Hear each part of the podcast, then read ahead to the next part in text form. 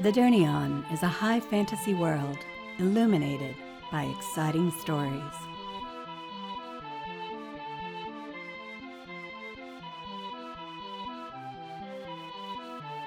The cry that he'd heard from beyond the battle yard wall was one of four cries that Kylon and his pal had agreed on. Each type of bird or worm cry stood for a different time and place to meet. Kylon could only swear to the meanings of three. There was a fourth he sort of knew, which happened to be the Lanzig, the one he'd heard during his practice match. Based on his memorization of the cries, he was almost definitely positive he knew where to go. The tallest tree in all of Anamorith was to be his destination, and getting there soon was urgent. Yet Kylon was having trouble rousting himself from the shadows. All you have to do is look like you know where you're going. Kylon pep talked himself.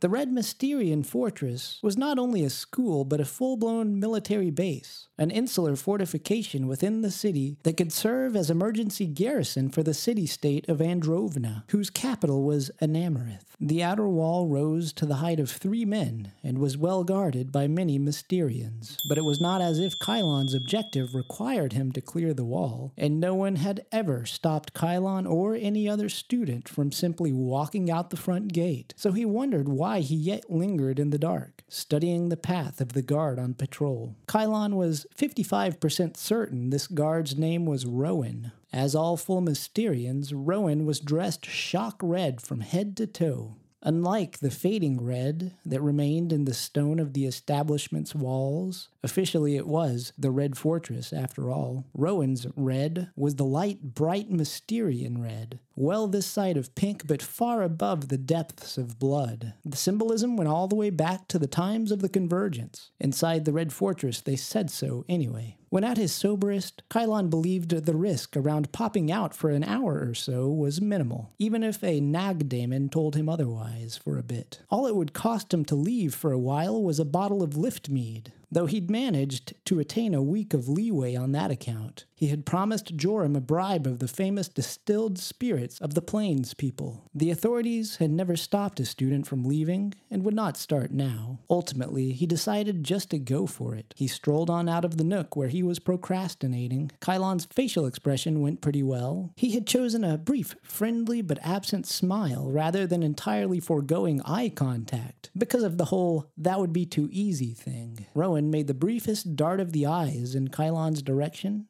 which reinforced how little any of his worries tonight mattered. After that, Rowan kept right on walking. No event had ever occurred in the man's life that was quite as inconsequential as Kylon leaving the grounds, the continuity of his stride seemed to say. Kylon, therefore, felt a little silly as he passed outward through the gate, setting foot beyond the establishment, and the city of Anamorith at large. The relief that rushed in was a double dose for Kylon realized that the only real hazard in the situation had been his own thoughts. Protos were all within two years of graduating. A year and a half for Kylon, as it happened, but even though they would soon enter the service of the royal government, some of them to sacrifice their very existence if circumstances called for it, they were, technically, disallowed from leaving the grounds most of the time. The friend who beckoned might be calling for something silly, but there was the chance it was some dire need of his. It infuriated Kylon that he had no way to know. Such was the range of the friend's inconsistent needs. If it was something big, Kylon definitely owed it. That was the one certainty. It was a certainty that held him prostrate for the minor, quibbling possibility that might actually await him. He sidestepped brightly clad vendors, idling beggars, and the odd fellow passerby in the night. He passed by the foot of the Monacon Hayaton, where he attended services every Sunday and which towered over him to ten stories. It was the tallest human constructed building anywhere. Kylon guessed a walk down Landru any time between dusk and dawn would find the boulevard full of clamoring salespeople at their wheeled carts, drawn by the high concentration of potential customers. Near this center of the city's commerce, People came and went from the Monacon Hayaton, the establishment, the palace about a mile down the boulevard, and numerous other official shops and government sites in the same stretch. Whatever you might hope to buy in a city, it could be got here. That included tender delicacies, such as vat fried cow steak skewers, the smell of which taunted Kylon. Sizzling beef was the strongest aroma that wafted in his direction. Noon tomorrow, his weekly stipend of two gold circles would be meted out, available at the bursar, but till then he'd go without street cart meals. His destination was immediately visible after he cleared the corner of the Monicon. The supernaturally tall tree toward which he headed stood north northwest from the establishment. It was visible the city over, except, of course, when a building obstructed one's line of sight. For at least a half mile, the establishment's odd bricked wall ran to his right. At his cross street, it came to an end, and another mile's walk brought him where he wanted to be the Didastra Arboretum. The Arboretum had been built as some kind of show of gratitude for the South Elves, who were the strongest allies of the Androvnans. Legend held that the alliance had been strong since the beginning of human history, with the South Elves at least. The North Elves, who had branched from the Southern Sylvan Society, had become their own distinct civilization long before the humans had built their cities. The North Elves lived differently from their distant southern cousins. Even more distinctly different were the evil Drau, who had subsequently branched off from the undemocratic and already reclusive North Elves. The South Elves liked trees and stuff. Therefore, the Didastra Arboretum was the most treeful place in all of Anamorith. The tallest trees rose much higher than, for example, the ten-story Monicon Hayaton Temple. At the foot of the massive tree he sought, named for Algrodon, the founder of elven diplomacy, was a statue of the same woman, chiseled from white marble. It was the height of about four people, and Kylon felt it watched him as he crept into its presence. Algrodon pointed, almost as if showing where she wanted him to go. Knowing the elves and their love for layered symbolism, her gesture was probably aligned with some important destination. He had no idea about where. Behind Algrodon stood her tree, the Algrodon tree. It rose twice as high as any other and was five times the girth of the next largest, or so it was said. Tree and statue were Kylon's landmark for his meeting. Paths crossed the terrain in labyrinthine ways that circled back on one another, but he had memorized a series of lefts and rights that should guide him to his sought locale. With his back to that of Algrodon, he walked forward and took the series of turns he had hopefully memorized. I got it wrong. Kylon thought, on rounding the corner where he should have come in view of his friend. No one was there. He had misremembered the meaning of the call of the Lanzig. Kylon decided to return to the statue and reiterate the tortuous directions, hoping with new urgency that his memory didn't fail him. Shortly after he restarted, he detected an unusual aroma, an odd smelling smoke that lay outside of prior experience. It could have been tobacco, but with an oddly sharp twist that struck the sinuses deeply. He tasted the scent at the top of his throat, acrid and bizarrely tantalizing. He could not tell the direction of its source, but made a mental note of it. He walked a little further, though, and thought he saw a figure in the shadows, only flittingly. Unless it was a trick of Kylon's eye, this figure jetted down a cross path and was lost to him in the trees. Kylon noticed an adroit economy of motion in the figure's dash out of sight, a deftness of foot that only a warrior with Kylon's training could appreciate on seeing so fleeting an exhibition. It reminded Kylon that he should probably go ahead and start maintaining Mysterion like vigilance against all possible angles of attack. He was, after all, standing in a dark and secluded maze of a walkway, all visibility from the outside world obfuscated by the ageless trees. That in the exact same instant that he felt a knife point in his ribs. You think you're something special, don't you? said the knife wielder. I. Well, yeah. Answered Kylon. Recovering the prowess that his red training had inculcated, Kylon sidestepped the knife, at the same time whirling and grabbing the wrist of the hand that held it. For a second, Kylon thought he was near besting his mysterious foe, but the hand he grasped snapped free with ease. The grip he'd used was a Mysterion move, so the effectiveness of his assailant's maneuver surprised Kylon. What the? He said, adding to his confusion, the figure had disappeared again, melted into the shadows. But with unconscious wariness, Kylon sensed motion nearby. Behind him, he believed. Perhaps he was attuned to the slightest compression of the air, nearly inaudible stirrings of the atmosphere at alerted times. Or perhaps it was pure instinct for the timing of a fellow good fighter. Or maybe just luck, but he predicted another attack from behind, a shove or a grab. Suppressing the tremendous urge to dodge, Kylon waited. The assailant did attack, and when he did, Kylon was prepared for the collision. Kylon perpetrated a pivot move with the swift forcefulness that only surprise can provide. He used the attacker's own momentum as a weapon against him. Kylon was now sure this was a him, pulling them both to the ground, using one arm to guard against the likeliest knife angles. The attacker seemed to have put the weapon away, which he damned well better, lest he hurt himself, for Kylon certainly wasn't going to get cut tonight. A trail of blood back at the establishment would raise the chance of a cry and furor, especially if it led to Kylon's quarters. This line of thought was the faintest, the briefest for Kylon as he pinned his enemy, reversing his seeming lower hand. Slow down, because I'm afraid I'll accidentally murder you. Kylon said, I'll take that to mean that I win. said the attacker, whose name was Talmo, and who had a prodigious talent for bird code and other arcana and useful schemes and unlikely gambits. Talmo was an orphan of the streets. He lived in what he said was the nicest hovel not only in Anamorith but in all of Androvna. Talmo and he were great friends, perhaps because Kylon was orphaned in his way. Kylon's parents were alive but hundreds of miles away. He had never lived with them, and apparently they cared nothing for him. The erstwhile fighters rose and composed themselves. Talmo actually brushing some random evergreen needles from Kylon's shoulder. This is an elf type place. You choose it because you're an elf? Said Kylon, Could be that simple. I got pointed ears like her. seeming to have considered the question rather seriously. He pointed at Algrodon's statue. Except we chose four places. Only one is elven. Said Talmo, Yeah, and you're only a quarter elf. That works out, almost. You're doing arithmetic now. That's great.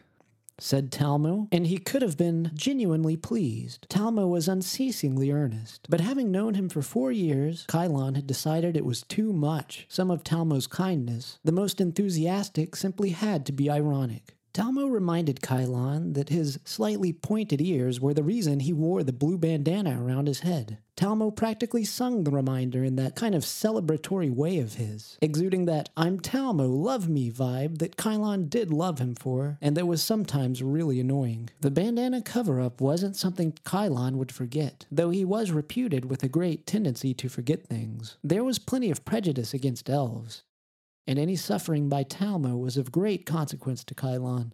Hey, nice fight today in the yard. Said Talmo, who was not a straight to business type. You must have had the adrenaline pumping big time to get up in the air like that.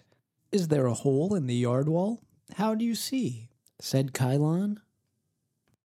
There's a hole. Said Talmo. Kylon had thought it must have been so, though he was surprised. True, the battle yard was not enclosed within the massive fortress wall, which protected most of the complex. However, even this more diminutive wall was substantial. He didn't remember ever seeing the least insolubility or sign of repair. Thanks and all about the moves. Speaking of which, when you're ready to go again, let's. Said Kylon. Hey, we don't really want to fight. Said Talmo. He laughed, but Kylon judged that Talmo thought about such a contest once in a while. At times, his part elven friend gave away that he seemed to hope he would win in such a fight. Only once had they clashed in earnest. It had occasioned their meeting each other, and the fight had been a draw. But Talmo believed he had won, and from time to time sized up Kylon, as if judging his might. Talmo probably imagined various scenarios, considering how well matched would be his own slithery, at times unfairly deceptive fighting style against Kylon's rigorously drilled military technique. So. Right, said Talmo. I want to go out tomorrow night. Relief rushed in for Kylon. He had been worried Talmo would want something stickier, though he wasn't sure what. Things could just be fraught when you had a great close friend with Talmo's eccentricities. If he only wanted to engage in revelry, as the two did from time to time, that was simple enough. Simple, at least, compared with Kylon's vague fears about the request. I could see that happening. Probably. There is one thing. All right, what's the catch? Said Talmo. I I know we've discussed this before. This thing I'm about to mention. It's not that I distrust you. Said Kylon. Just spit it out, man, said Talmo. And even if I did, like, mistrust you or something, that would be more about me than about you. My baggage, if you will, said Kylon. The one and the good, man, said Talmo, which was sort of like saying, Jesus Christ. Look, if it's about money, it's the same for me as it's ever been. No, I always assume that you have no money. Don't look so downtrodden said Kylon. I can only tell you in one language that I don't hold money against you. Basically, you're not going to try to get me to help you look for that treasure again, are you? said Kylon. We're going to the death drum. My only plan is to drink and dance, said Talmo. Well, that would be a great idea, but that club is banned, said Kylon. Does that make it any less fun? Any less cool? Try to be a little more Dagnar, a little less less afraid of your master Mysterion, said Talmo. The boys had a running competition over whose attitude best emulated Dagnar Prospero, a character of the Anamorith stage. Dagnar was an often drunk, always brilliantly sarcastic layabout. He had few cares, but possessed even fewer professional prospects and didn't give a damn about finding any. That was the backbone of his coolness. His brilliant wit just heightened his worthiness as role model for the two young men. The charge of being undagnar, for all of those reasons, discomforted Kylon pretty deeply. He must be taking the fictive admiration a little too seriously. He laughed, buying a little time, trying not to reveal his awkward quandary. It occurred to Kylon that their anti-hero was funniest when he turned the tables. Dagnar, Kylon said, wouldn't be chasing around the coolest social clubs in the first place. Well, said Talmo, mustering his rejoinder, he paused with an upheld finger of objection, but then nothing. I guess you have a point there. He creates his own cool, said Talmo. Now that we've established who's undagnar, I think you got me wrong, actually. The ban on the club doesn't scare me, said Kylon. I meant it's impossible to go there. Melvin's shut them down a year ago. Remember? When the raid and the jailings first went down? Ah, ancient history in addition to arithmetic. Now, friend, see, you're real lucky we're pals, because I can get us into the death drum at the new Hush Hush location, said Talmo. Kylon might not have believed it, but the quarter elf rarely failed to fulfill a claim. Further, he had impressed Kylon a dozen times with his street contacts. Best times of my young adult life, muttered Kylon. About to begin again at the death drum, Kylon said. Ineluctably strong, his excitement rose. It grew at the same rate that tonight's doubt diminished. His dubiousness about this meeting, his trust issues with Talmo, these slid from his mind like morning snow from an afternoon rooftop. The bragging rights, if he visited the illicit club, would be substantial. Another knockdaemon in his brain already planned tangential ways to mention the death drum in conversation with his schoolmates, forming witty vagaries that would trigger questions like, Oh, and what did you do Friday night, Kylon? Yeah, I'm lucky, said Kylon. But at least I have an allowance. The boys laughed. They discussed the when and where, Friday evening, and they would meet outside the gates of the establishment. Talmo told Kylon where they would go from there. He didn't know every turn of the way Talmo described, but recognized that the secret locale was just a few minutes' walk from the establishment. In a conversational lapse after their meeting plans, Talmo produced from within his worn black robe a small, perfectly rectangular prism. When he flipped it open, Kylon saw that one end was hinged to allow cargo. That cargo, Kylon saw, when Talmo pointed it at him in a moment, consisted of small tubes that were perfectly identical, perfectly round. With a slick, slight gesture, Talmo passed a cylinder from box to mouth. He held it there between his lips as he snapped a flame spontaneously into existence, then held one end of the tube in the flame. Kylon could not see how he'd managed the tiny fire. That was when Talmo held the box forth proffering this strange experience to Kylon. I'll see how you fare with that first, my friend, said Kylon. The smell was the back of the throat acridity that had preceded their scuffle. His plucky pal was always coming up with new weird trinkets and gadgets, in this case, smoking materials. Hey, I never got an answer from you on that treasure thing, said Kylon. what could the death drum have to do with Andrivian treasure? said Talmo. Good. Good, said Kylon. So, you got anything? said Talmo. What do you mean, do I got anything? said Kylon, but he felt himself blush and knew just what Talmo meant to ask about. If you studied the flotative tense last week, you probably got asked about the dominative tense this week, said Talmo. Whatever, said Kylon, and handed over the quiz that he had stashed in his vest. It was pointless to feel weird, yet Kylon still could not help needing some rigmarole to introduce his request for help. In addition to training to fight, which was badass, the Red Mysterions were lamely forced to study language, history, and other subjects. The lessons were the bane of Kylon's happiness. As deftly as he'd produced the small box, Talmo took an inking fescue from a presumable pocket in his careworn cloak. Crouching to use the ground as a desk, he ticked through the quiz in about 20 seconds. Kylon had pored over it for an hour with zero progress. Maybe it had to do with being part elf, but the guy was a language genius. He folded the completed quiz into three sections, decisive and quick, as if this were some accepted shape for the exchange and portage of documents. He handed it back to Kylon, who didn't accept it. Help me understand, requested Kylon. With nerves shattering readiness, Talmo grinned and pivoted. Let us sit. He made a sweeping gesture of invitation in the direction of the black base of Algrodon's statue. The way Talmo explained the material just made so much sense. By the end of their session, Kylon experienced revelations that Professor Nikhailos never could have inspired. The prof was dry, which was an ongoing difficulty. More recently, Rebecca, a new student, a hot student, attended the same linguistics course. Not that they had even spoken yet. Kylon still wasn't risking a lot of eye contact just yet. He did dare peripheral glances, but also tended closely to his own facial expression, just in case she should glance in his direction. He made sure to don looks that radiated intellect, but also about 30% boredom. Kylon didn't know why that was the most attractive facial expression that existed, but it was. He'd had occasion to reflect on the subject, since it was the expression Rebecca always wore, but whether Rebecca was in his vicinity or not, the prof was puzzling, and the conjugation of converged rubric verb forms would ever defy Kylon, no matter how many towering enemies he foe slew in the battle yard.